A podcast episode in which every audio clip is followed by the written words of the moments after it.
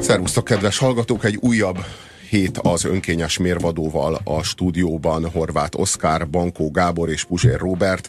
Köszöntünk titeket, beszélgessünk a kommentekről, a Facebook kommentekről, meg úgy általában az internetes kommentekről, a kommentelésről, meg arról, ahogyan demokratizálódott a vélemény. Mert a vélemény is egy elit kiváltsága volt évtizedeken keresztül, sőt évszázadokon keresztül. Aztán, ahogyan minden, a választójog, a népképviselet, a luxus körülmények, a luxus fogyasztási javak úgy a vélemény is demokratizálódott és alászállt a tömegekhez. Persze ezt úgy is fogalmazhatjuk, hogy a tömegek felemelkedtek a véleményhez, de persze csak a mikrofonig érnek fel a véleményhez szükséges intellektuális és morális bázist azért nem nagyon érik fel, vagy legalábbis többségükben nem érik fel. Persze, hiszen tömegesek a kommentek, ezt sem lehet úgy általában véve kijelenteni, hiszen vannak olyan kommentek, amelyek, amelyek képesek felemelkedni az adott poszt színvonalára, de azért azt is látjuk, hogy ez a ritkább. Ö, ugye a, ez a fajta demokratizálódás, ez mindig egy eltömegesedéssel jár. Az eltömegesedés a, a választójog esetében legyen tánc, legyen zárcsökkentés képében vetődik fel. De minden téren, vagy bármilyen téren az a demokratizálódás az a minőség felhigulásával jár. Na most a kommenteknél pontosan ezt látjuk. Az első lépcsőfok a vélemény demokratizálódás folyamatában a blog volt, nem a komment. A blog volt a, a, az első kezdeménye ennek, amikor az, ott már a, a blognál szabadult ki a szerkesztőségeknek, meg a sógorság komaságnak, meg a pártitkár elvtárs jóbarátságnak a, a fogságából a vélemény, és vált demokratikusá kvázi blogja bárkinek lehetett. Az az igazság, hogy a, a blog esetében ö, történt meg az, hogy az írót összeeresztették az olvasókkal, mert a fórum az megadta ezt a néphang lehetőséget, csak ott a, a vitaindító is egy, egy volt a nép közül, nem valaki belefektetett mondjuk négy óra munkát egy vélemény megfogalmazásába, majd ö, eljöttek, a, eljöttek a nép kézen fogva együtt, és szétcincálhatták. Hát kezdjük az, szerintem a kommenteket technológiailag, meg műfajilag, meg nagyjából mindenhogyan le kell választani, mind a blogról, mindenről az úgynevezett fórumozásról. Tehát a kommentelés az mindennek a, a post-postmodern verziója. Uh, blog az valami olyasmi volt, az valamiféle alternatív újságírás Igen, volt. Most már te is írhatsz újságot. De, de ha nem olvasták a blogodat, teljesen mindegy. A fórumozás a párbeszédről szólt. A kommentelés, ami a Facebookon a, a, a domináns műfaj, az abban különbözik mindettől, hogy elvileg tartozik hozzá egy eredeti tartalom, Uh, amihez viszont hozzászólhatsz anélkül, hogy ezt a tartalmat elolvastad volna. És úgy vehetsz részt egy párbeszédben, és úgy vehetsz részt egy párbeszédben, hogy egyáltalán nem kell részt a párbeszédben. Hiszen odamész, behányod, amit gondolsz, majd tovább mész. Uh, és gyakorlatilag olyan, mint egy telefingott lift. Uh, minden egyes kommentmező, amiben nagyon sok ember beszállt, befingott és kiszállt. De úgy, hogy nem uh, ment vele föl a hatodikra, a, technológia... a földszinten beszállt, befingott, és már a földszinten pontosan, kiszállt belőle. Igen, és a technológia fontosan úgy alakul, ez a demokratizálódási folyamathoz kapcsolódó technológia, hogy egyre inkább ehhez vezet, hogy az emberek egyre kevésbé párbeszédet folytatnak, és egyre inkább csak, csak köpik bele a levegőbe. Tehát arról külön statisztikák vannak, ugye, hogy ö, hányan nem olvasnak el egy cikket, mielőtt hozzászólnak, például, uh-huh. ö, vagy hogy bizonyos külföldi vagy nemzetközi magazinok már kezdenek bevezetni olyan módszereket, hogy, hogy, hogy egy ilyen szövegértést szövegértést tesznek, vetnek alá, mielőtt hozzászólnál.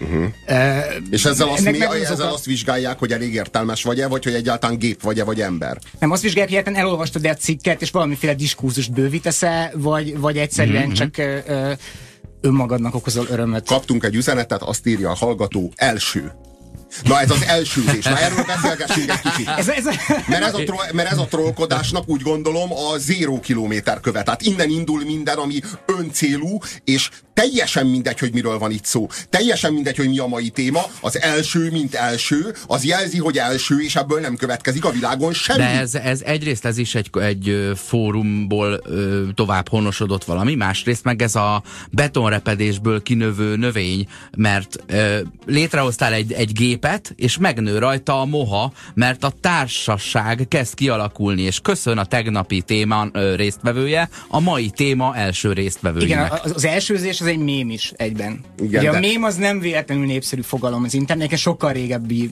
társadalomtudományi fogalom. Igen, de, uh, igen, de vannak mémek, amelyek jelentenek valamit, jelzésértékkel bírnak, és vannak jelentés nélküli mémek. Vannak mémek, amelyek csak önmagukat jelentik. Tehát a macskás mémek például ilyenek. A macskás mém az nem utal semmire, a macskás mém az nem jelez valamit, amit most értünk, és értjük, hogy ez most egy ilyen közlés. A macskás mém az csak önmagáért áll helyt, és annyit közöl macska. Macska, cuki macska esetleg. Az első az pontosan ilyen. Az első, mint mém, semmit nem közöl, csak annyit, hogy első, és ez, ebből semmi nem következik. Igen, igen, és azért is ilyen nagyon jól rátapintott egyébként a kedves SMS író arra, hogy miről beszélünk. Ez így teljesen jól szimbolizálja az egész kommentelésnek ezt a, ezt a ö, erodációs folyamatát, hogy ö, ezt a hihetetlen mérgező iróniáját, hogy, hogy, hogy a párbeszéd az egyre inkább a monologizálásról szól, amit érdekes, hogy pont egy Puzsér műsorban hozunk De pont ebben a műsorban is sajnos. Tehát ezt, mi tisztában vagyunk vele, hogy állandóan ugyanarra, ugyanabba az irányba ülünk, holott egymással szemben kéne beszélgetnünk, tehát nem mindig sikerül, mert sajnos jóba vagyunk egy ideje. Az öntudat, az viszont nagyon megnőtt a kommentmezőben. Tehát az öntudat az felért a, a blog írójának, vagy, a, vagy a, az újságíró öntudatának a szintjére, miközben az újságírás nívója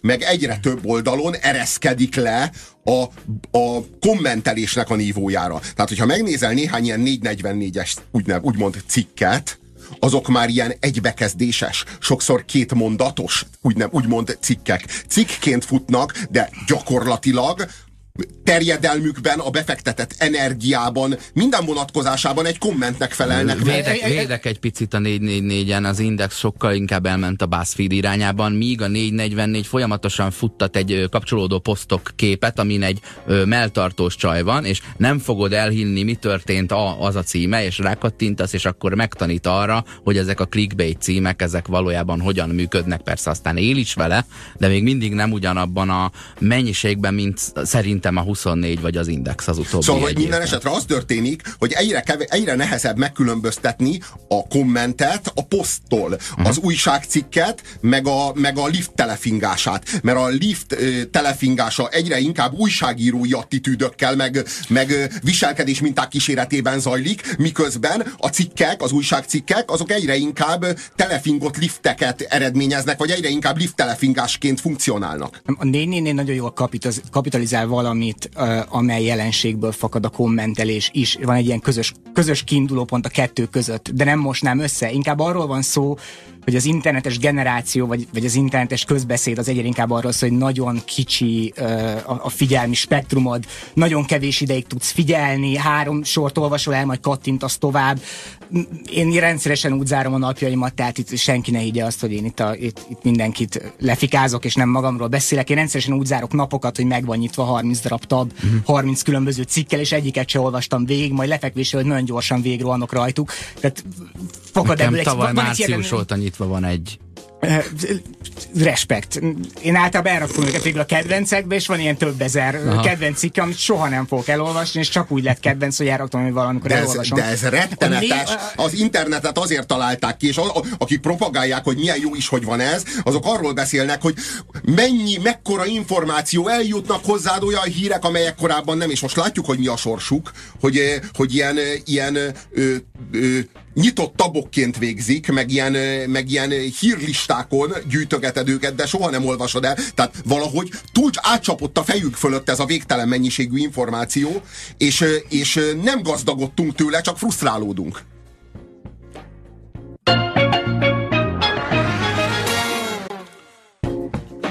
A kommentekről beszélünk a Facebookon és egyéb internetes felületeken. A kommentekről, amik nem érdekelnek, jobb, ha el se olvasod, de azért már harmadszor foglalkozunk velük idén. De soha nem mondtam, hogy jobb, ha el se olvasod, meg nem érdekelnek. Ja, akkor ezt én mondtam. Az az, az, az igazság, hogy én el, én, én el szoktam olvasni, mert én foglalkozom azzal, ami a kommentmezőben van. A saját oldalon, Ez egy súlyos probléma, igen, például többek közt. Hát a de máshol is olvasom, de én máshol is elolvasom a kommentet. Én általában elolvasom a kommenteket.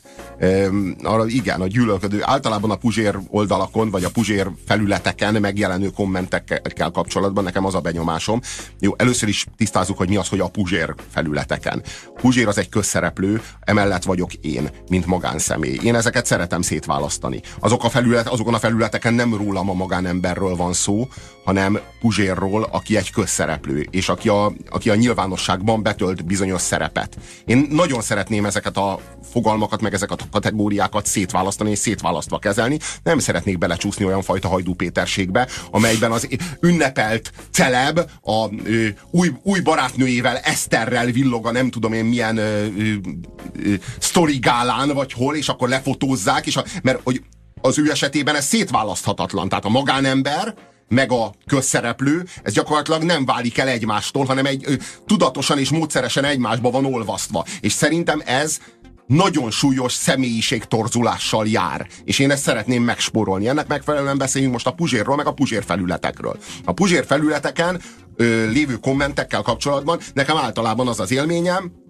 hogy ahogyan demokratizálva lett a vélemény, kvázi ez a puzsérság, ez egy olyan helyi érték, egy olyan szerep, egy olyan kulturális közéleti szerep, ami imponál sokaknak, és nagyon sokan szeretik ezt elsajátítani, és könnyen elsajátítják, magukra vonatkozóan is, főleg azért sajátítják el, mert hogy a puzsér ennek a referenciáit már megteremtette. És az ő számukra is vonzó, természetesen követik a puzsért, hiszen imponál nekik ez a fajta szerep, de magukkal kapcsolatban is azt érzik, hogy na hát egy, egy puzsérság azért nekem is jár a teremtésből, rohadt élet életbe. Mi az, hogy én itt csak a kommentmezőbe vagyok zárva, és a Puzsér bezzeg, aki hát jóba van a, az illuminátusokkal, meg nyilván a szabadkőművesekkel, meg az Isten tudja, hogy kikhez, kiknek a, kikhez milyen simicskákhoz bejáratos. Ez, ezzel, a, ezzel, a, ezzel a puzsérral hát nyilván nem lehet felvenni a versenyt, mert ez a puzsér, ez ő, ővé lett a puzsérság, ő kapta meg a puzsérságot, a fele királyságot, meg ezt a kritikusi szerepet, pedig hát ez nekem járna. Igazából én érdemelném, és gondolják ezt mindannyian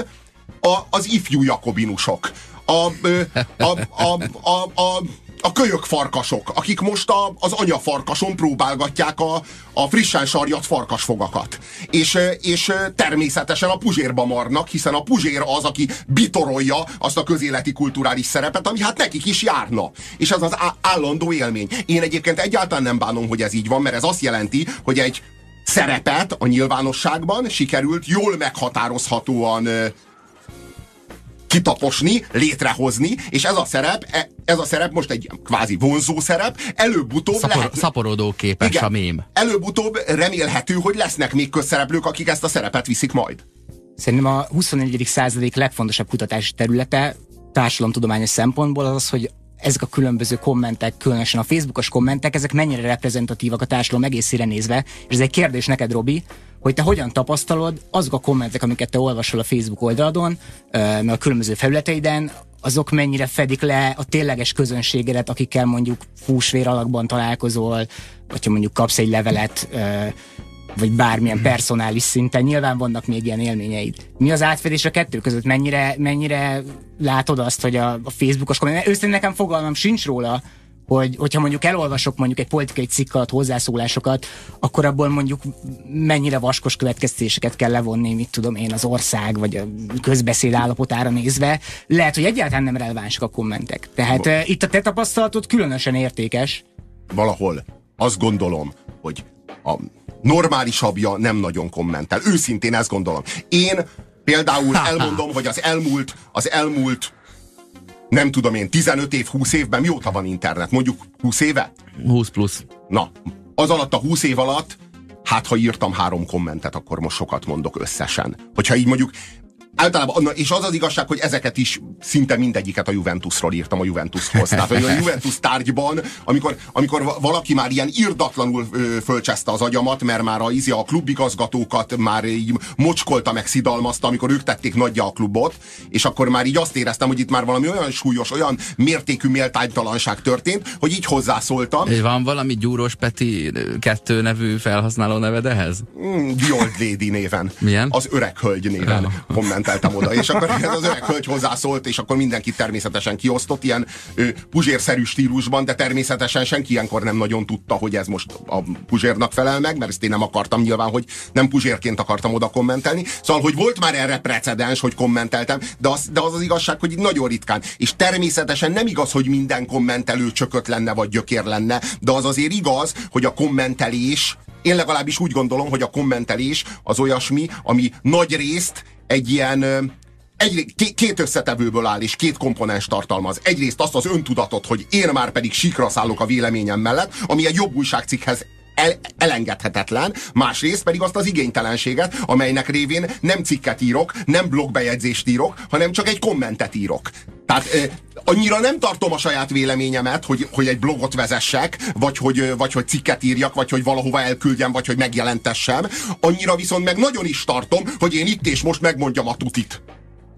Én sem akarok rovatot vezentem, hány éven nem írtam le semmit, előtt. Csomót blogoltam régen, több száz bejegyzés, meg kommenteltem orba szájba mindenhova, de nem éreztem, hogy vezetni akarok egy saját témát, csak hogy néha le, vagy, vagy a saját személyemhez kötődően rengeteg cikket írogatni, csak azért, minden héten, mert talán 52-ből négy héten lesz valami tényleges mondani valóm. És ezért ö, szorulok én is inkább vissza. A Gábor kérdésére válaszolva szerintem mondjuk 150 hozzászólás és attól fölfele, az lefedi a teljes véleménypalettát. Nem olyan arányban jelenik meg, mint ahogy a lenne. teljes véleménypalettát hol? Bocs, minek a teljes véleménypalettát? Hát a, az adott te témához az adott kapcsolható ö, pro és kontra érveket, véleményeket, érzelmeket, ott felsorakoztatja 150 hozzászólás. Abból lehet, hogy 60 az nyilván az, hogy kik pénzelik kinek az érdekében milyen gyík emberek, de az összes többiben ott lesznek azok a vélemények nem olyan arányban, és a bizonyos dolgok nem is olyan mélységben, ahogy elő kellene forduljanak, de a, mondjuk egy 90-es évek elejéhez képest, ahol a médiában csak azt a véleményt hallhattad meg, amit egy média szereplő mondott el, itt megjelenik a néphangja, lehet, hogy nehéz kitúrni belőle a gyémántot, de legalább a képmutatás és ez, a, ez az urambát, urambátyámság miatti meg nem akarlak sérteni, vélemény visszatartás ez megszűnt, és egy őszinteség jön ezzel a hömpölygéssel együtt legalább. Igen, csak az, hogy a néphangja az elkezdett olyan mértékben korcsosulni a különböző nem, nem is a népre kell ezt kenni, hanem a különböző technológiákat. Amikor a Facebooknál a lájkolás intézménye, ami mondjuk posztok esetében egy aranyos dolog lehet, kommentek esetében általában azért az ember úgy szörű a kommenteket Facebookon, hogy a leg, legtöbb lájkot kapott komment van a legtetején, uh-huh. ami egy olyan automatikus szelekcióhoz vezet, hogy uh, nyilván óvatatlanul kialakul ez a tehát mégsem a nép hangját halljuk, hanem, hanem egyfajta többségi hangot hallunk, ami, ami iszonyatosan tud torzítani, főleg ha valaki, fog, ha valaki fogja tömeghang, és... Tömeghangját, pontosan. Ha valaki fogja ezt a többséget, és erre a többségre bazírozik. Itt elhangzott a, a, a kit is mondtál, Robi, a példaként? Mindegy, mondok mást, a Kasszatibi, aki ebből él, hogy, hogy, hogy ilyen többségeket generál, hát ilyen lájkokat generál. Ez ennek a mestere. Olyan, olyan kontenteket rak ki eleve, amik ugye lopottak, és akkor de azért hozzáfűz saját kommentet, hogy így is generálja a kommentelést. Odaírja, hogy sírok XD, és akkor hmm. Tehát, Ezzel nem kockáztat sokat. Tehát a sírok XD az egy olyan komment, amivel valószínűleg föl lehet gerjeszteni a kommentet. Igen, mert ez pont egy olyan komment, ami kap 100 lájkot, mert hogy te is sírsz XD, és igen, ezért... Igen, és, és nem ég rád. Tehát, hogy olyan minimálisat kell állítani, és abban, abban maximális mennyiségű ember tud majd osztozni. Tehát a, a sírok XD az az állításhiányos állítás. Tehát így igazából nem mondok semmit, de olyan, mintha megtévesztésig olyan, mintha a szél lobogtatta igen, a igen, pofámat. Elindult a butaságnak egyfajta ilyen örvény, ami az egészet elkezdi leegyszerűsíteni, és egyre kevésbé a néphangjáról szól, és egyre inkább a népnek a fingjáról szól. Most De a, a, van egy közkeletű tévedés, ami, ami, a, ami végig hömpölygött az egész weben, és ez a, ez a tévedés, amit a korszellem elhitetett az egyszeri kommentelővel, hogy fontos a véleményed hogy fontos a véleményed, hogy a te véleményed igenis, bármi is az a vélemény, fontos, és fontos, hogy leírd, és ha most nem írod le, akkor egy veszteséget szenved a világ. De fontos, csak neki Tehát, hogy fontos, hogy levezesd a feszültséget, és kiírd a kukába, ami benned volt. Addig se otthon nem, verekedsz. nem, nem. nem az az igazság, hogy nem, nem. Az az igazság, hogy nem fontos. Vannak bizonyos vélemények, amelyek fontosak, és vannak bizonyos vélemények, amelyek nem fontosak. Úgy gondolom, hogy a véleményeknek legfeljebb a 15%-a az, ami fontos, és körülbelül a 85%-a az, ami nem fontos. Csak hogy aki ezt mondja a tömegnek, az a kaszatibi, amelyik leírja, hogy nem fontos a véleményed, az nem kap sok lájkot. Ezért mindenki azt, azt, azt hazudja a tömegnek, hogy igenis fontos a véleményed, neked fontos a véleményed, neked fontos, hogy leírd, és amikor leírtad, gazdagabbá tetted a világot a véleményeddel. Csak hogy ez nincsen így, ez, ne, ez nem automatikus, és nem alanyi jogon jár, és nem, nem vonatkozik minden egyes kommentre.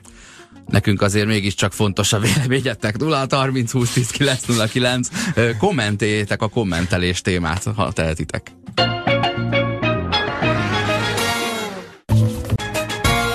És Bankó Gáborral, és veletek 0 30 20 10 909. A, a, arról beszélünk, hogy a véleményed fontos-e.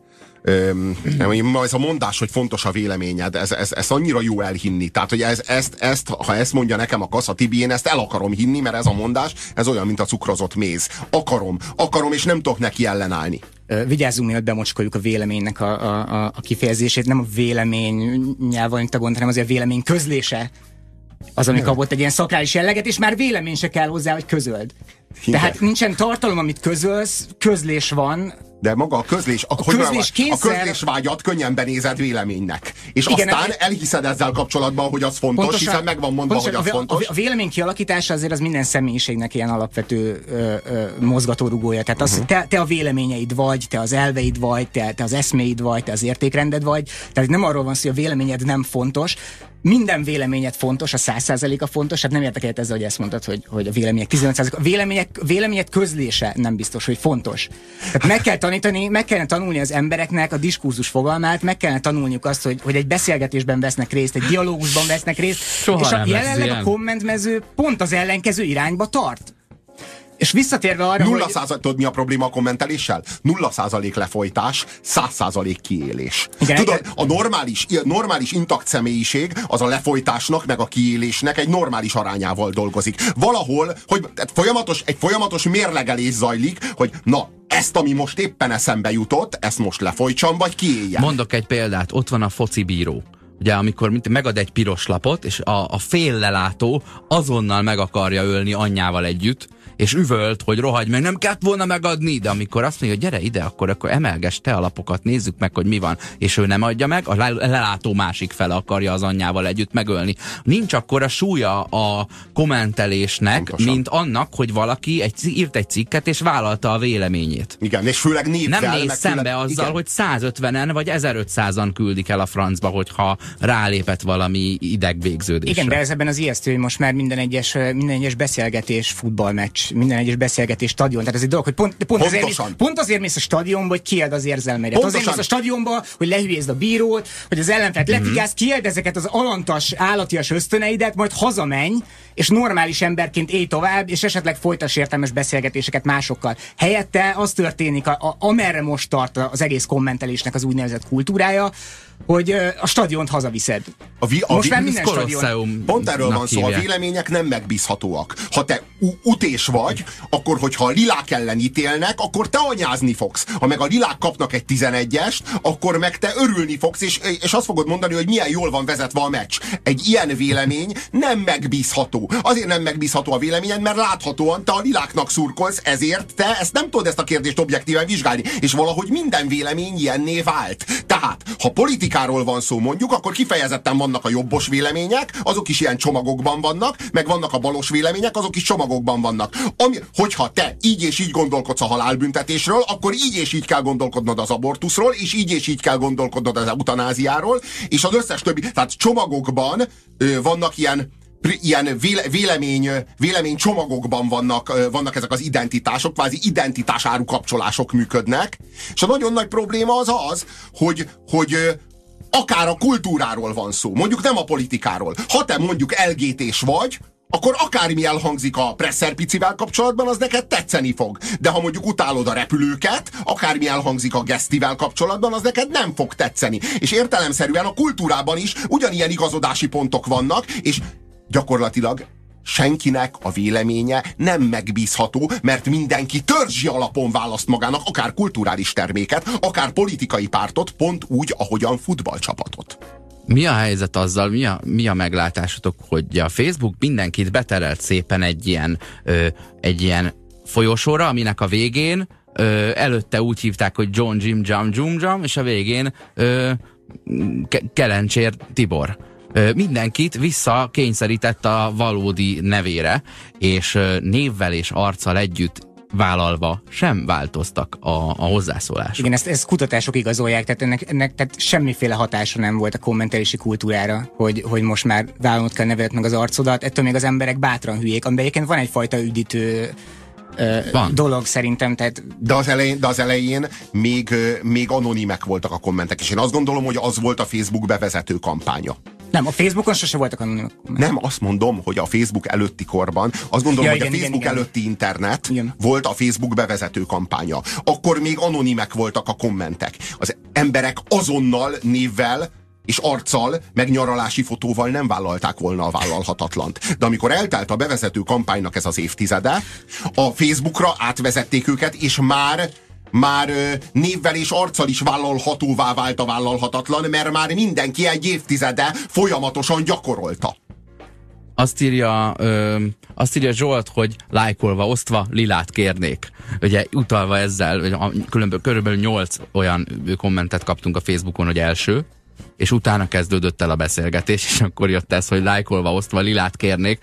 Utalva erre a jelenségre, hogy bizonyos ilyen kis külvárosi ruhakereskedő butikoknak a, az oldalai előszeretettel tesznek ki nyereményjátékokat, és most már vannak olyanok, akik úgy osztják meg, és írják be, hogy osztva, hogy nincs is nyereményjáték. Tehát már nem veszi a fáradtságot, hogy elolvassa, ezt uh, Keller Tomi írta nekünk, ezt a jelenséget, mert nem veszi a fáradtságot, hogy elolvassa, hogy van vagy nincs nyereményjáték, mert az tovább tart, mint beírni, hogy osztva. Úgyhogy ő csak beír, hogy osztva, aztán majd egyszer valahol csak nyer valamit. De ez tényleg a liftbefingás aktusa, tehát hogy itt De, ténylegesen de úgy, hogy van nem, nem vagy benne a liftben. Ez nagyon fontos. mindig. A, a kommentelés margójára írja a hallgató. A vélemény olyan, mint a segjuk, mindenkinek van, de senki nem kíváncsi a másikéra. Ez egy ilyen nem közkeletű mondás, és rohadtul nem igaz. Tehát, hogy ez, ezt itt és most ö, felejtsük már el ezt a hülyeséget, mert frappánsnak tűnik, de egyrészt nem igaz, hogy senki nem kíváncsi a másik segjukára, mert bizony vannak segjukak, amelyekre bizonyos személyek kíváncsiak. Továbbá nem igaz ez a kommentekre, majd nem igaz a véleményekre, mert igen, van olyan, akiknek kíváncsiak az emberek a véleményükre, de nem azért, mert nem ismerik, hanem azért, mert pontosan tudják, hogy mi az. Bajer Zsolt véleményére a jobboldaliak kifejezetten kíváncsiak, de nem azért, mert nem tudják, hogy mi lesz Bajer Zsolt véleménye, hanem mert pontosan tudják Tóta V. Árpád véleményére. A balliberális oldal ö, követői mind-mind-mind fogékonyak, és akarják ismerni, de nem azért, mert nem ismerik, vagy mert nem tudják, hogy mi az, hanem mert pontosan tudják, hogy mi az, és azt akarják olvasni. És ezen a ponton forduljunk egy kicsit vissza a Facebook előtti internetes történelmi aranykorba, amikor ez egyébként, amit most mondtál, nagyon jól érvényesült, tehát amikor még az úgynevezett fórumok uralkodtak, a fórumon ott csak párbeszédek mentek. Tehát ott, ott, ott nem tudtál egy fórumon úgy kommunikálni a közösséggel, hogy, hogy, hogy ne lettél volna annak a közösségnek, annak a diskurzusnak integrált része. Kénytelen keletlenül elkezdtél oda tartozni, amiből persze fakadtak ilyen mindenféle csorda szellemi mm, megnyilvánulások, meg ezek a törzsi effektusok már akkor felütötték a fejüket, de sokkal nehezebb volt úgy ö, valamiféle sikerélményt szerezni ebben a szelepségben, amit most csinálnak az emberek a Facebookon. Az, az, az nem mentek oda behányni, azért nem, Nem mert, behányni, mert- mert egy munkavégzés volt megtalálni azt a topikot. Nem volt egy feed, ugye, ahol jönnek, jönnek a hírek, és éppen csak oda Igen, nem, belehánysz, ahhoz és mész tovább. amit a többiek mondtak. Tehát nem volt ilyen, bocs, nem volt ilyen külön, hogy válasz. Nem, nem ez volt, hogy tudsz hozzászólni. Van kommentelés, meg van válasz. Hanem, hanem egyféle poszt volt. diskurzus volt, és nem Hyde Park. A Hyde Park az ugye az, ahol fölállsz a dobogóra, uh-huh. és szónokolsz. Tehát a, a mai kommentek, az, ahová fajult a kommentelés, az tulajdonképpen sok-sok-sok kis vanabi cikkíró. Ő is a cikkíró igényével lép fel. Nem kommunikálni akar, nem diskurzust akar, hanem megmondja a magáét. E, tulajdonképpen mintha egy casting, mintha egy szerzőcasting zajlana a kommentmezőben. Naki az, aki jelentkezik cikkírónak. Naki akarja a jövő heti cikket megírni. Várjuk azt az egy bekezdést, amely a jövő heti cikketből származik. Jelentkezz be, hogy a te véleményed is eléggé szofisztikált, vagy eléggé komplex ahhoz, hogy cikket írjál ide erre a felületre. És mindenki félreérti, és ezért aztán soha nem a diskurzus zajlik, hanem minden komment egy-egy külön kis kurzus. Leülhetsz egyes.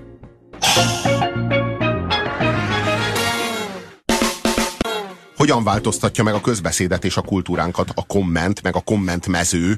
Van-e egyfajta sötét gravitációja a kommentmezőnek, ami a, ami a köznyilvánosságnak a nyelvét és a, és a, a közügyeink megélésének és, és kitárgyalásának a módját, ezt a diskurzust valahogy magához rántja a sár. Hogy ne lenne, azért szoktam rátszólni, és azt mondom, hogy a, Puzsér megint kerényi, mert ilyen gúnyosan beszélsz, mintha a másik hülye lenne. De miért baj az, hogy te hozzáteszek a kommenthez egy konnotációt? Olyan, olyan a beszéd, mintha ö, csupa nagybetűvel írná valaki egy kommentmezőbe, és úgy gondolom, hogy, hogy te a mikrofon mögött ö, egy, egy, egy, egy, egy fokkal öltöztetettebb beszédre vagy hivatott.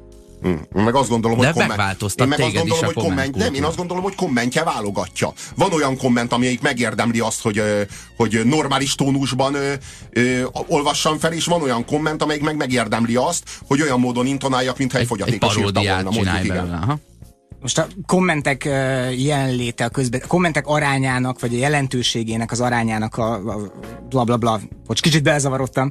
De a lényeg az, hogy a kommentek súlya az nem abban tükröződik, hogy mennyire reprezentatív. Én továbbra is ragaszkodnék ez a kérdéshez. Nem gondolom azt, hogy, hogy a kommentek úgy általában, és a kommentelésnek ez a hihetetlen sötét, lehangoló, folyamatosan a sutyóságot erősítő jellege, az, az, az, az jó képet alkotna a társadalmunkról. Nyilván nagyon sok normális ember van, aki életében nem kommentel, ezt már megbeszéltük. Csak az a baj, hogy ők is találkozhatnak ö, a kommentekben elhangzó dolgokkal, a kommentelésnek ezzel a vonalával, és most azokért érdemes aggódni, akik ö, adott esetben itt szerzik meg a tudást, csak itt vesznek részt párbeszédbe, mert mondjuk nem egy olyan társadalmi környezetbe születtek bele, hogy ők a saját jogukon értelmiségivé tudnak válni, és még tudnak disztingválni.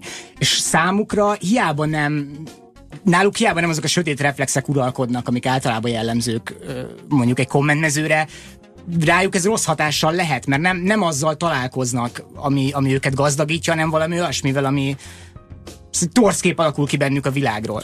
Nincs az a benyomásotok, főleg a nagyvárosban, itt Budapesten, hogy a, a társadalom, meg az emberek úgy általában rettenetes mentálhigiénés állapotban vannak. Tehát, hogy, hogy, hogy, hogy mint hogyha egyre több lenne a bolond. A nyilvánosság előtt, úgy értem, hogy a nyilvános tereken, tereinken, mit tudom én, a villamos megállóban üvöltöző, vagy maga, maga elő motyogó ember. És valahol azt látom, hogy a kommentmező világában is egyre több az ilyen disztingválni nem tudó, vagy nem akaró, vagy a saját világába már teljesen hermetikusan bezárt ember. Igen, nekem erre a kedvenc példám egyébként az, amikor van mondjuk egy uh, nyilvános esemény, ahol meg van hívva ezer ember, vagy kétezer ember, tehát egy kiáltás megnyitó, vagy filmpremier, és uh, valamelyik meghívott, mindig, mindig van általában egy-két uh, delikvens, aki beírja a, a közös uh, üzenet folyamba, hogy bocs, sajnos én nem tudok elmenni.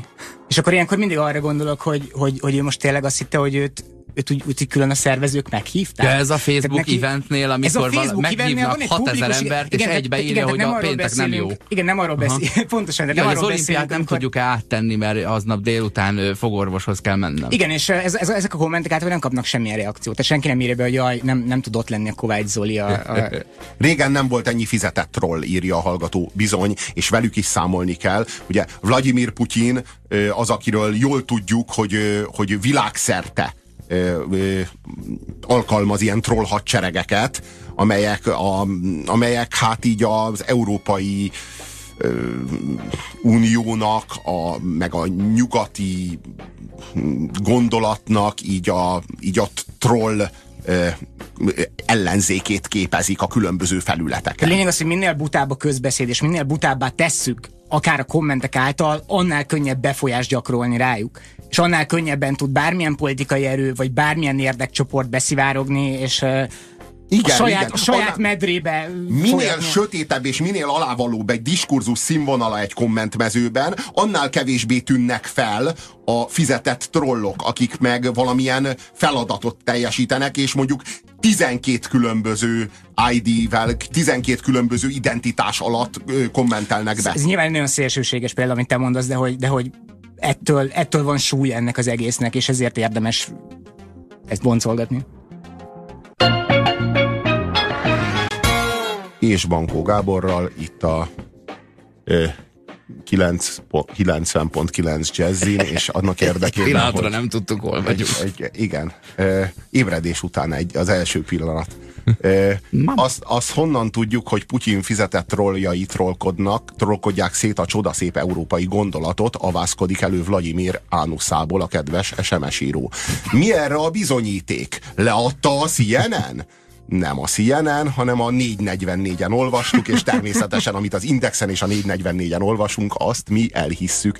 Természetesen, kedves kollega úr, semmiféle bizonyíték nincs erre, de attól még hát bőven lehet, hogy így van. Hát hogyan lenne bizonyíték, amikor a titkos szolgálatok fizetik ezeket a, ezeket a troll kommentelőket? Vagy nem fizetik. vagy nem fizetik őket. Világos, hogy nincsen rá bizonyíték, és hogyha nincsen rá bizonyíték, akkor ugye az a dolog nincs is. Akkor maga a jelenség sincs, hogyha a magyarázatára nincs bizonyíték, ugye? De pont az a baj egyébként a virtuális közbeszéd szimulának a mélyrepülésével, hogy minél közelebb van ezekhez a nagyon basic közlésekhez, hogy anyádat. anyádat, nem tudtam, bocsi, mit lehet mondani. Igen, mondjuk az anyádat lehet.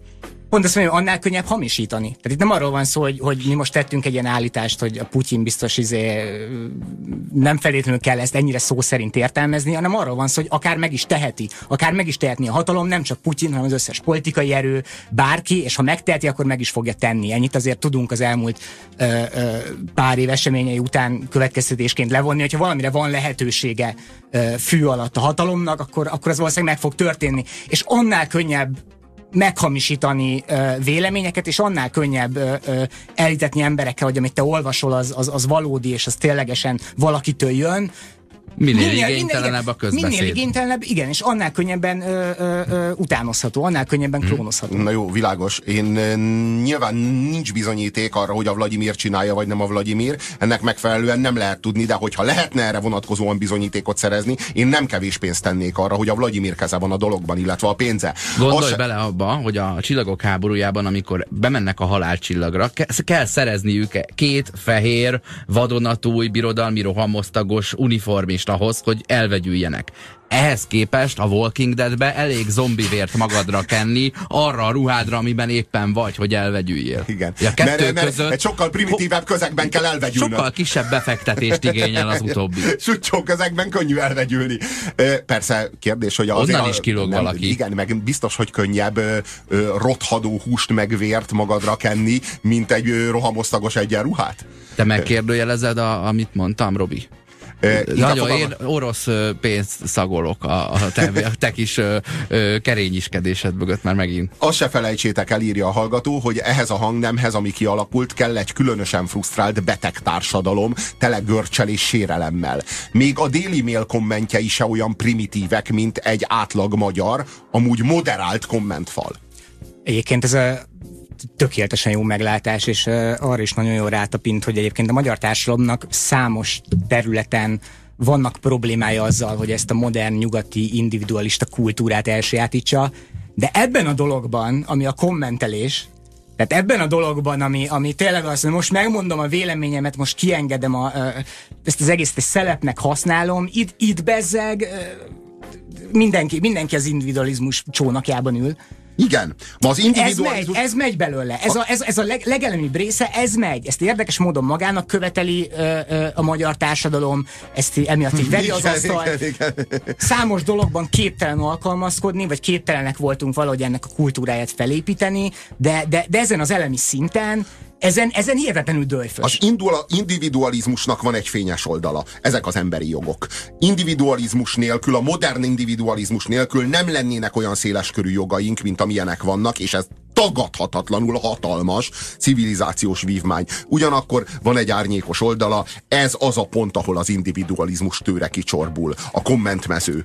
Ez a, ez a súlyos és sötét és árnyékos következménye. Ami, ami egyébként, igen, ami egyébként ahhoz, tart, ahhoz a részéhez tartozik, ami arról szól, hogy te fontos vagy. Nem csak a vélemény, hanem te. Te vagy a saját filmet sztárja. Igen. Az egész, az egész, az modern, egész történet az egész rólad modern, szól. Igen, az egész modern kapitalista társadalom, az egész individualizmus erről szól hogy belőled bármi lehet. Nem. Te vagy, te vagy a... Többről szól. Ez, ami itt körülötted zajlik. Tiéd. Körülötted zajlik egy film, amiben mindenki mellékszereplő, és te vagy a főhős. És, és megérdemled. Ez a hazugság, ez a fő hazugság, és ez vezetett ezekhez a kommentekhez, meg ezekhez a kommentmezőkhöz, ehhez a, ehhez a mordorhoz, ami körülöttünk zajlik, és ami belőlünk épül.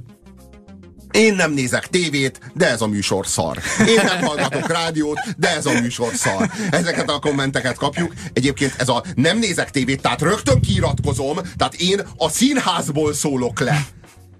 De világos, nem nézel tévét, akkor most mihez is szólsz hozzá? Ja, hát most belenéztem. Tudod? Mert éppen ide tévedtem, és csak jelzem innen a Parnasszusról leszólva, és már megyek is vissza az, az Istenek körébe nektárt De vedelni, ezért, ezért meg van. zabálni, hogy ez szar, és már csak odaszartam, és már itt se vagyok. Ezért van hétig, ezért tartjuk hétig a rádió műsorunkat, hogy utána csak be kell ülni a színházterembe. Hmm. Nem véletlenül hmm. van ide téve, az oroszok oda tették. Egyébként én személyesen egy kommentet sem olvastam, ami ebben a műsorban érkezett, még mind az Oscar és a, és a Robi olvasta. De biztos vagyok benne, hogy nem jók. Szerintem azért is harapóznak el a kommentek egy cikk alatt, mert a legtöbb cikk sem sokkal igényesebb, mint egy komment. Ekkor bekapcsol az Aha. ilyet én is tudok mechanizmusa. Nem, hát az ilyet én is tudok. Hát persze, hogy tudsz. Hát figyelj, te vagy a sztorit főszereplője. Hát hogy ne tudnál ilyet? Hát bármit tudsz, amire képes vagy. Ezek a, ezek a, ö, ö, ezek a trénerek is erre a hullámra szállnak ám föl. Tudod, amikor elmagyarázzák neked, hogy bármi lehetséges, csak akarni kell. A lehetetlen nem létezik. Adidas. Volt egy ilyen reklám. Lehetetlen nem létezik. De hogy is nem létezik. Létezik lehetetlen, csak egy csomó minden nem lehetetlen, amiről most azt hiszük, hogy lehetetlen. De ez nem azt jelenti, hogy nem létezik a lehetetlen. Csak tudod, a tréner elmagyarázza neked, hogy a lehetetlen dekonstruálja ezt a fogalmat, hogy lehetetlen, de miért? hogy az egódat felgyúrja, és azt a benyomást, azt az élményt keltse benned, hogy bármi lehetsz, és egyetlen egy gát van, egyetlen egy gát van, nem a tehetséged, nem a képességed, nem a közösséged, nem a normák, az amelyek körülvesznek, csak és kizárólag az, hogy eléggé akarod-e. Ha nem sikerül, az egy valamire bizonyíték, hogy nem akartad eléggé, nem arra, hogy tehetségtelen vagy. Hajdú Péter is higgyel, hogy hidi, hogy tehetséges és hogy képes műsort vezetni. Bárki képes bármire, és ha nem vagy rá képes, akkor nem akartad eléggé. Tehát jobban kell akarnod. Tehát a, a deficit soha nem kulturális, soha nem képességbeli, hanem mindig pszichopátiás. Most... Pszichopátiás deficited van, nem vagy eléggé pszichopata. Tegnap is el, elkövetted azt a hibát, hogy nem tapostál át mindenkin, csak az emberek 93%-án. Ezen az arányon javítanod kell, és akkor sikeres leszel. Láttam egy inspirációs videót két nappal ezelőtt, angol nyelven beszélt talán egy indiai fickó, és feliratozva volt, egy magyar sportlövészről volt szó, Takács Károlyról, aki 1940-ben nem tudott olimpián részt venni, mert nem volt és 44-ben sem, viszont, viszont kiképzés közben egy gránát lerobbantotta a kezét, amivel lőtt és a másik kezével felkészült, és 48-ban és 52-ben ő lett a világ legjobbja a saját számában, és ne felejtsük el, hogy azt írta a végén, hogy, hogy bármit el, elérhetsz, amit akarsz. Akkor néztem utána, hogy hány olimpiai sportoló halt meg a 20. század során háborúkban, és 572. Tehát ö, nekik esélyük nem volt utána szépíteni. Ö, egyébként tényleg inspiráló a történet, csak ez egy baromság a végén, hogy csak az akaratod választ el, mert elválaszthat téged téged egy, egy háborúban, vele, veled háborúban álló másik nemzet bármelyik katonája is. De erre nyilván rá is jössz, miközben éled az életedet, főleg ebben az országban, és akkor bekapcsolod a Facebookot, és uh, látod azt, hogy Uzsér posztolt valamit, vagy Hajdu Péter posztolt valamit, Mindegy is talán, hogy melyik. Megint, megindul, megindul, benned a, megindul benned a gondolat, és Számomra, számomra az a típusú kommentelés a legellenszenvesebb, írja a hallgató, amelyik olyan, mintha a cikkíró rajongó karikatúrája írta volna. Például azt hiszem Tóta V fordulata volt az egyes leülhetsz, amit a kommentelők vettek át. Én az az igazság, hogy nekem a leülhetsz egyes, egyes kommenttől az arcomba szökik a vér. Tehát amikor egy, egy nicknév, mondjuk az, hogy Terminátor 1978, az így hozzáfűzi, hogy leülhetsz egyes, tehát kvázi ő ebben a helyzetben a tanár, és te meg a hülye gyerek. Tehát, hogy rögtön egy olyan relációba helyezi magát, mint Terminátor 1978. Mi, milyen alapon? Tehát, hogy egyáltalán hogy, hogy került a segged alá az a katedra, te rohadék? Mindig ez az élményem Nagyon ilyenkor. kellemetlen, hogy bemész egy ilyen ö, könnyékfoltos zakóval, paleontológusnak öltözve, mint egy egyetemi tanár, és ezt a, ezt a, ezt a beszéd stílust is szeretnéd követni minden személyeskedés nélkül, meggyőzni a másikat. De arcon vernek egy naplónak a, a sarkával, és mi van, tweet zakós köcsög? És Na igen. nem tudsz mit csinálni, na húzzál le a katedráról, üljél le egyet. Na igen, tehát hogy leülhetsz egyes, tehát hogy én speciál tanár vagyok. Speciál érettségiztettem. Meg volt hat különböző osztályom, akiket tanítottam. Soha életemben nem mondtam ki azt senkire, se élőszóban, se kommentben, hogy leülhetsz egyes. Ehhez képest én ezt minden nap 12-szer megkapom a pofámba. Es mérvadó Puzsér Robertel és Horváth Oszkárral. Itt a 90.9 Jazzin. 0 30 20 10 909 az önkényes mérvadóban a kommentelésről beszélünk, és a Robi most mondta, hogy ő azt a dumát, hogy leülhetsz egyes, azt naponta megkapja 15-ször. Hát nem tudom, de nem, nem, talán esetleg már ki kellett volna próbálnod ezt a leülést, nem? És hány évre kellett volna leülnöm? Hát Hogy, ö, hogy utána ne kelljen ezt hallgatnom? annyira üljél le, am, ami, amióta hallgatod. A leülhetsz egyes szelidebb változata az emberségből jeles. Tudod, ez a, egyébként az a PC változata, tehát az a, ő, ő úgy gondolja, hogy ő a fényes oldala, de ugyanolyan gusztustalan, Gyűlölöm, mert az emberségből jeles, az ugyanúgy egy tanár, ugyanúgy rögtön maga alá hazudik egy katedrát, mint aki a leülhetsz egyes Milyen előadja. katedrát? Ö, gyakorlatilag egy Vatikánt hazudik maga, maga alá. Igen, igen, egy, nem, egy, egy, egy, egy vörös teret és egy kreml. Miért, miért? Jó, én úgy értettem, hogy egy erkölcsi katedrát. Igen, értelek. Érteni vélem. Kinek a szemében mi az erkölcsi katedra? De leülhetsz egyes az egyébként két ilyen virtuális diskurzusi jelenségnek az ötvezete. Ugye az egyik ebből az, amit mondtatok, hogy rögtön, rögtön visszakézből, csuklóból leosztom a másikat, rögtön, rögtön lekatedrázom. A másik része viszont, viszont ez a némiképp ártatlan egymástól átvett szellemeskedés. Tehát megmutatni, hogy te milyen vicces vagy. És én ebben látok azért egyfajta ilyen gyermeki ártatlanságot. Ahhoz képest, hogy egyébként milyen dolgokat kaphat még az ember egy kommentmezőben, amikor arra számít, hogy ő most értelmes vitát fog folytatni, vagy értelmes párbeszédet fog kapni. Tehát a leülhetsz egyes, az sehol nincs ahhoz képest, hogy bizonyos oldalakon, ahol ugye politikai diskurzus folyik, tehát mondjuk politikai cikkekkel lehet találkozni, és általában ezeknek az oldalaknak ugye van egy hovatartozása politikailag, ha ott az ember megnyilvánul ezekben a kommentmezőkben, és esetleg olyan kijelentéseket tesz, vagy olyan gondolatai vannak, amik bármilyen módon kihívás elé állítják a, az adott szekértábort így ö, kognitív szinten, akkor azonnal megkapja, hogy ő az ellentábornak egy ilyen fizetett szakmunkása. E, Ez kivétel nélkül. És ez, ebbe beleértem a liberális értelmiségi oldalakat, és az ő kommentmezőiket, és Facebook oldal. mezőiket. Tényleg azt nem hiszik az emberek, szó, hogy az ellenvélemény az csak pénz ellenében jöhet létre, hiszen az gonosz. igen, de vagy nem egyszerűen ellenvélemény, hanem ugye gyűlik ez a szekértábor egyre, egyre Hát nagyobb és démonizálják a nagyobb. másik oldalt mindig. Igen, kialakul egy ilyen tudatalatti halmaz, amiben elkezdesz beletartozni, amikor elkezdesz ilyen helyeken kommentelni, és ez, ebbe a halm, ezekhez a halmazhoz hozzá vannak csatolva bizonyos gondolatok, amiket neked kötelezően tudnod kell. Egyfajta ilyen tíz parancsolat. Csak az egész egy ilyen, egy olyan síkon zajlik, ami valószínűleg nem is tudatosodik benned. És ha, ha, ha valaki odajön, és azt mondja, hogy valamelyik ezek közül a parancsolatok közül nem igaz, Komolyan, most, most, most javaslom a kedves hallgatóknak, hogy menjenek föl valamelyik internetes portál ö, oldalára, ahol ö, tudnak kommentelni, nézzék meg, hogy mi minden második komment, majd írják be az ellenkezőjét. Tehát teljesen biztos, hogy 5 percen belül Szétszedik. ők az ellenség ügynökei lesznek. De hát mi van? De most bújtottad föl, ne haragudj, Hát, tényleg igen, ügynök. igen, igen, és ho, ho, melyik számlára utalod a pénzt nekik?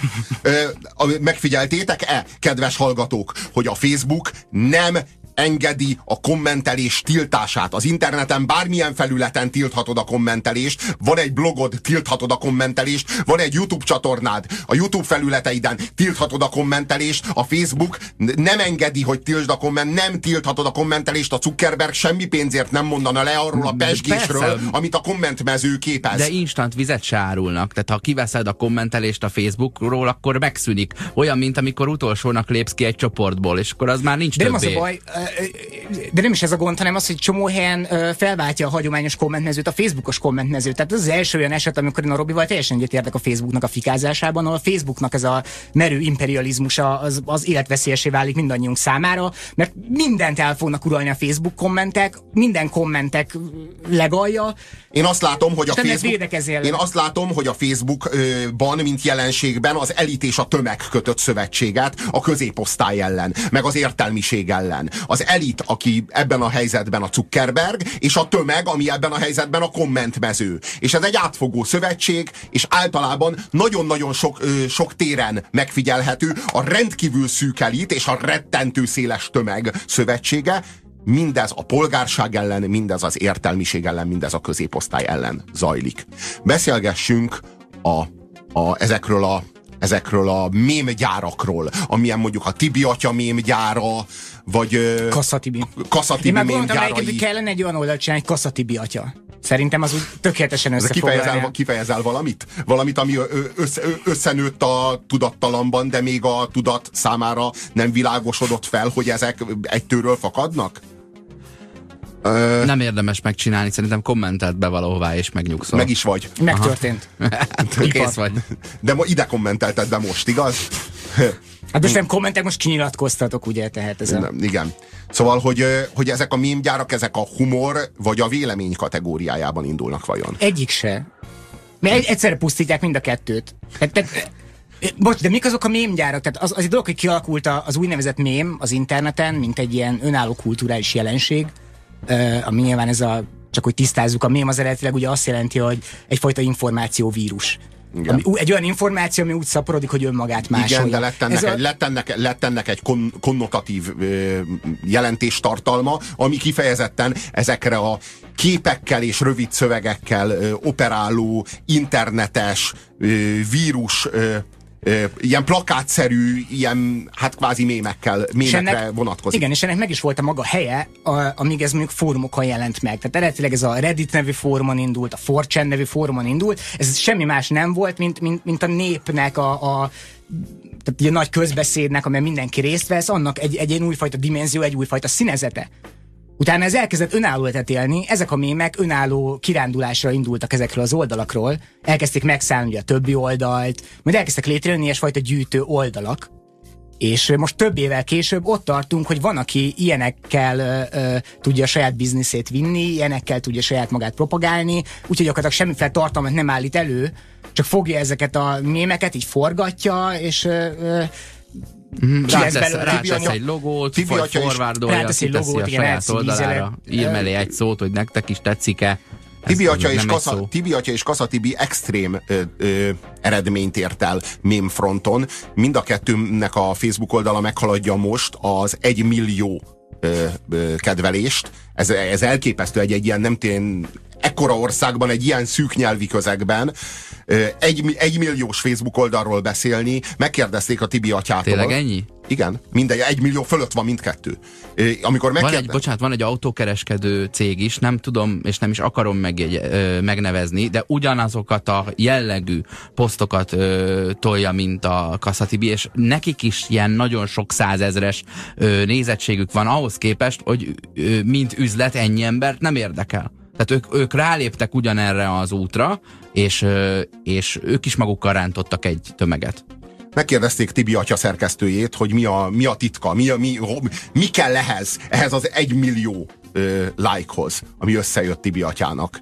És ö, mondták, hogy ők nagyon-nagyon sokáig kísérleteztek, ö, hogy megtalálják az elemi sutyóság és a jófej humor ötvözetét, és azt mondják, hogy kipróbáltak mindenféle arányt, hogy így me- mekkora arányban szerepeljen egyik és másik, és végül a 95-5 százalékos arány ö, ö, vált be, és eredményezte az egymillió lájkot, vagyis 95% elemi, primitív aljasuttyóság és 5% humor. Hozzátenném, hogy a két oldalnak együtt van két millió látogatója, tehát a Kassa Tibit 800 ezeren követik, Tibi atyát meg 1 millió 200 ezeren. Na jó, de mivel, Semmit hogy mind a kettő Tibi, két millió. Igaz? Igen, Tibivel lehet egyszerűsíteni. Szóval a és lényeg, hát hogy... sikerül is mind a kettőjüknek. A lényeg, hogy, hogy ezek, a, ezek az extrém számok, ezek úgy, úgy produkálhatóak, ahogyan a kereskedelmi televíziók az extrém nézettségeket produkálják, egyre lejjebb és lejjebb kell rugdosni a színvonalat, egyre szélesebb tömegek számára legyen érthető és átélhető a tartalom. De ami sokkoló ezekben az oldalakban és ezeknek az oldalaknak a szaporodásában, az nem is az mondjuk, hogy ugye sútyóságot képviseli, mert tudjuk azt, hogy léteznek olyan viccek, amikkel mondjuk ha esetleg nem is értünk velük egyet morálisan vagy etikailag, tudunk nevetni, mert azok a viccek úgy vannak megszerkesztve. Ami nagyon érdekes ezekben a mémes oldalakban, név szerint azokban, akik elhangzottak például, de azért nagyon sokan magukra vehetik ezt az inget, hogy nem léteznek úgynevezett viccek. Tehát a vicc az valami, aminek van egy felépítése, van egy felütése, majd van egy lecsapása, van egy csattanója. Ezeken az oldalakon ö, nem látunk ilyen vicceket, a mém az nem egy vicc, a mém az nem egy poén, a mém az megint egy ön, önmagáért való, önmagáról szóló, önmagát Igen. végtelenség ismétlő. Tudod mi az, tudod, mi az élményem a mémmel? Nulla, nulla kalóriás közlés. Tudod, mi az élményem a mémmel kapcsolatban? Hogy innen kihagyták a poént. Tehát, hogy ez ne, nem, nem készült el, nem lett megírva, nincs, nincs kész. És arról van szó, hogy ez így van kész, így félkészen, így, így, hogy még, hogy, így, hogy szar. Mert, mert hogy hiszen ez egy, ez egy trash műfaj, és ez egy trash termék. Tehát, amikor, hogy mondjam, amikor ide raknak eléd egy, egy félig üres tejfölös dobozt, az, az a kész termék, hiszen ez trash, hiszen ez hulladék. Ennek megfelelően a legnagyobb hiba lenne itt elvárni valami érvényes tartalmat, hiszen maga a mém, meg maga a mém gyártás egy trash kultúrának a duzzasztása, és vajon mennyit érnek ezek a lájkok? Tehát ezeknek a lájkjai mennyit érnek? És erről például soha nem beszélünk. Hogy mennyit ér egy, egy komplett cikk, egy publicisztika alatt egy like, amely like mögött ott van egy mondjuk 8 perces köz, együtt gondolkodás, és mennyit ér egy ugyanilyen mém alatt egy like, amely mémhez hozzátartozik mondjuk egy négy másodperces együtt gondolkodás. És vajon milyen szinten zajlik egy négy másodperces együtt gondolkodás, és milyen szinten egy nyolc perces együtt gondolkodás. És ezeket a lájkokat persze soha senki nem ö, versenyezteti egymással, hiszen Zuckerberg világában egy like az egy lájkot ér. Azt írja a kedves hallgató, érdekes megfejtés, nem tudom higgyem-e vagy ne higgyem-e, minden esetre erős, erős felvetés. A képes szöveges mémgyárak farkasházi hócipőjéből nőttek ki. Le, lehet, hogy Ott az volt ilyen fotolove story rovat, ahol egy fekete-fehér kép, ugye mert fekete-fehér és sárga volt az újság, ha jól emlékszem. De a, a, de a fotók színesek és, voltak Igen? Is, ö, nem, szerintem, de a fotóra szövegbuborék volt rátéve. És azt játszották, hogy a parlamentben lefényképezték az általában A és B szemét. És általában aláírják a szövegeket. Jó, hát a hasonló minden esetre tényleg bémes. Ezt többször mondtuk itt Ném az adásban, hogy a, eltűntek a viccek, Sőt, nagyon fáradtak a viccek. Van egy ismerősöm, aki állandóan vicceket oszt meg, de mintha 83-as rahótából venné, és roppant kínosan érzem magamat, és azért tűntek el, mert ez a napi, friss humorbevitel, e- ennek a helyét teljesen átvették ezek az egyszerű képek. A hócipőnek a, a nagy újdonságja a, a Ludas Matyihoz, az elődjéhez képest az volt, hogy míg a Ludas Matyiban karikatúrák voltak, addig a hócipő elkezdett ezekkel a fotókkal és a fotók alá vicces feliratokkal kvázi hamisítsunk egy diskurzust a igen, képbe.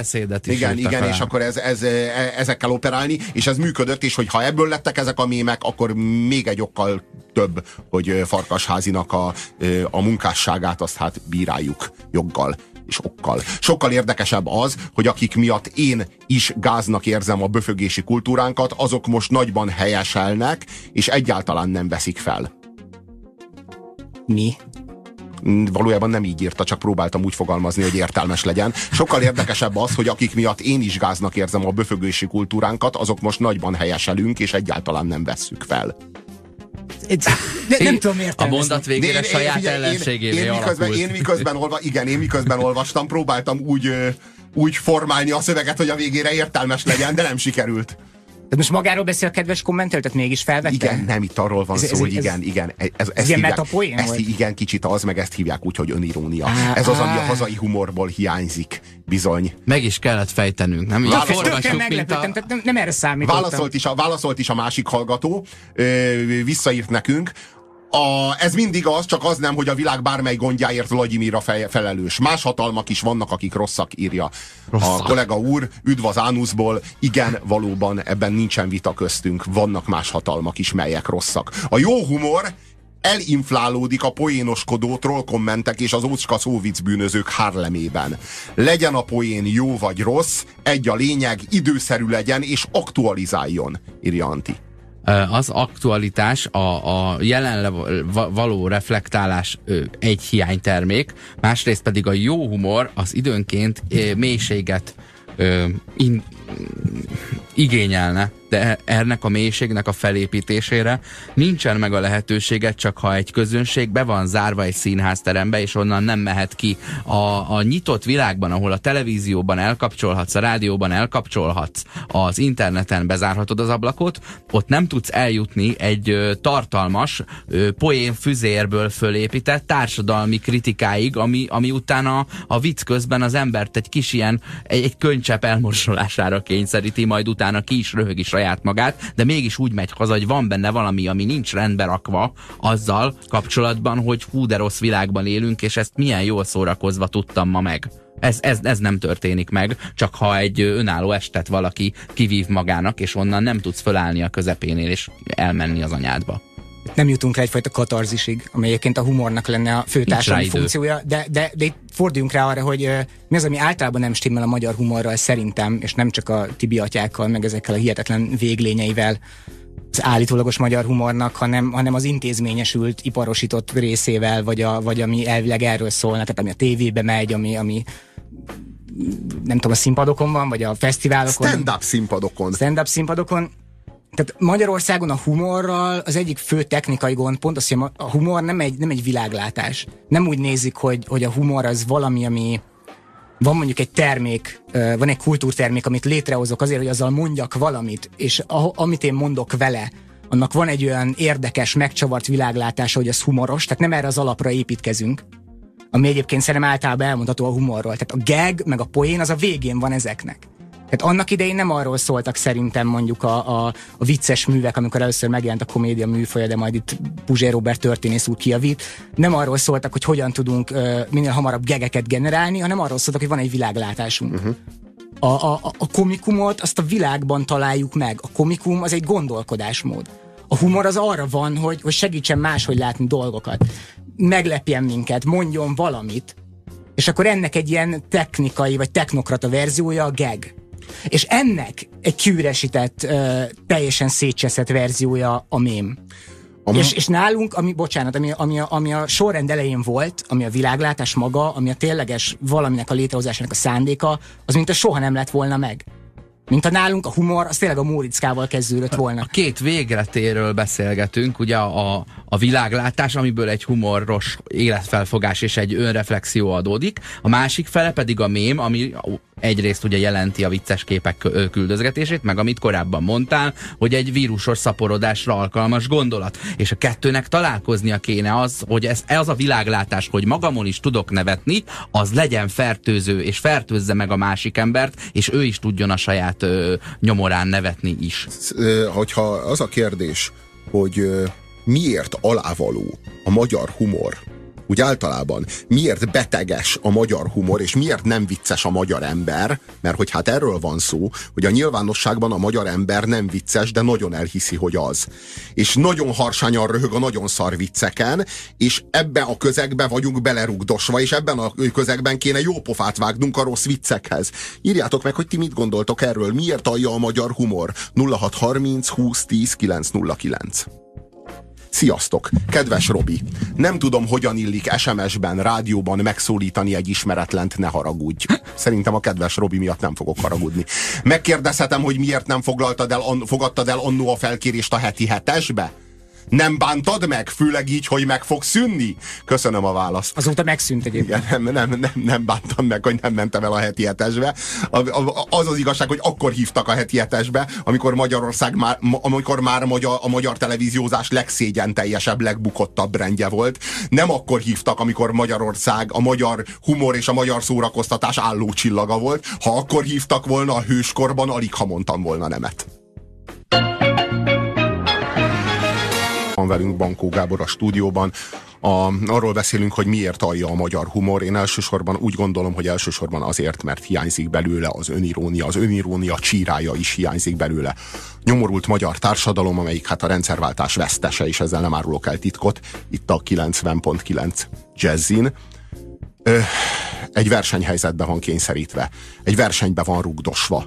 A trénerek által, meg az egész közeg által. Az egész közeg, amiben él, egy olyan kulturális normarendszert követel meg, amelyben te neked nyertesnek kell lenned. Nem tűnhetsz vesztesnek. Hát a viccelésed, a helyes esetlenséged, az, annak itt nincs helye, de, mert különben hogyan de, folytod de, meg a de, következő de, de, van helye, de van helye. A másikon való gúnyolódásnak, annak van helye. Meg a királykodásnak, meg a vagizásnak azzal, hogy te mekkora ember vagy, annak van helye. És az működik is Magyarországon, csak hogy ez rossz minőségű humort okoz. Erről van szó. Ezért, ezért hitvány, ezért alávaló a magyar humor, mert mindenki egy tréningen győzködi magát meg a környezetét arról, a viccelés, a viccelődés szándékával, például az jóformán az összes stand ezt csinálja, hogy ő mekkora király, hogy ő mennyire nyertese a rendszerváltásnak, vagy az éppen a, aktuálisan a, a legutóbb kiírt tendernek. És mindegyik megszólalás az arra fut ki, hogy igenis az erősebb kutya közösül, és az pedig én vagyok. Van itt két jó megállapítás. Az egyiket Zsolt küldte nekünk, hogy azért nem jó a magyar humor, mert hiányzik belőle az intellektus,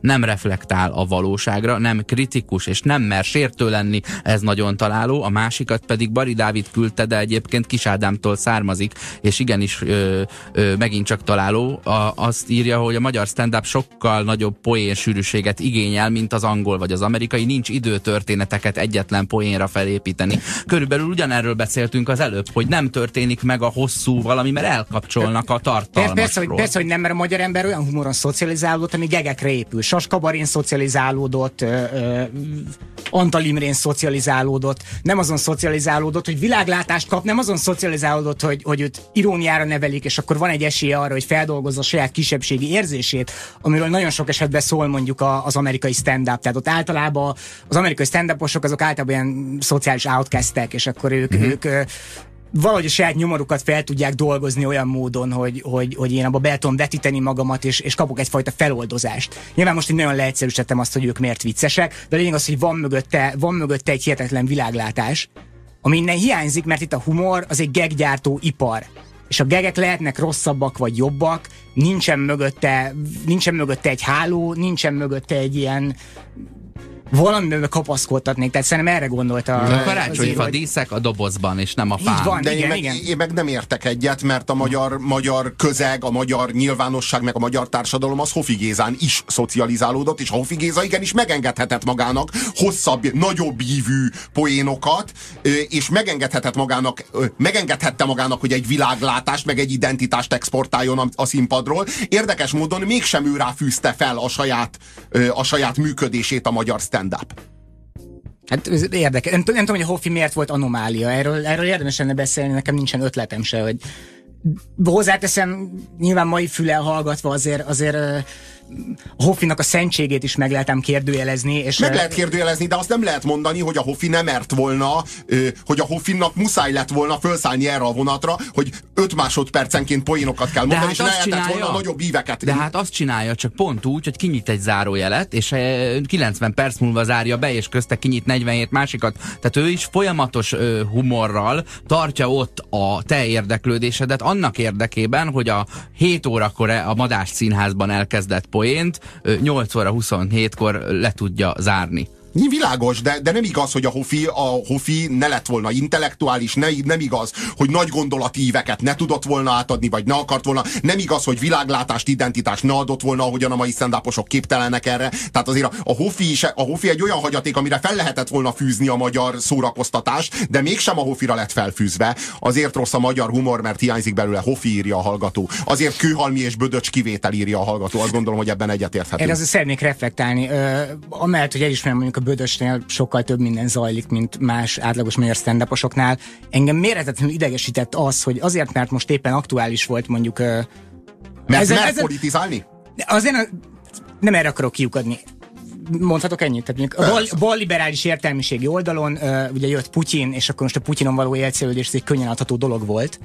Uh, és azt gondolom, hogy a Bödöcs emiatt hirtelen nagyon fel lett kapva, mémé vált szinte a Facebookon, és e, e, én például nem érzem azt, hogy erre a közönségről rászolgált volna, azt érzem viszont, hogy ö, szekértábor számára hízelgő dolgokat mondott, a szekértábor abba belekapaszkodott, és annak a farvizén úgy el tud evezgetni, és akkor ezért így felemelték ezt a humoristát, hogy ezt egyébként tették még nagyon sokakkal, és hogy nem érzem azt, hogy lenne a politikai humornak ö, egy olyan általánosan lenne saját karaktere. Mindig azt érzem, hogy kapcsolódik egy adott politikai irányzathoz, kapcsolódik egy adott politikai erőhöz, és én ezt éreztem a Bödöcsnél is, hogy fogja ezt, és el, elsüteti ezeket az Orbános, Putyinos poénokat, és akkor ezzel is kenyerezte ezt a közönséget. Nem éreztem azt, hogy ezek a poénok jók lettek volna, azon túlmenni, hogy olyan tartalmuk volt, amikkel én esetlegesen egyetértettem. Nem gondolom, hogy ez változna, amíg nem egy, egy közös ellenség van. Majd ha ö, ö, észak-koreai típusú diktatúra lesz Magyarországon, akkor majd újra egyesül neked a politikai humor te kedvedért. De én nem egyesült politikai humort szeretnék, hanem azt szeretném, hogy a politikai humor érték, értékek mentén szerveződne és jönne létre, és értékek mentén lennének különböző irányzatai,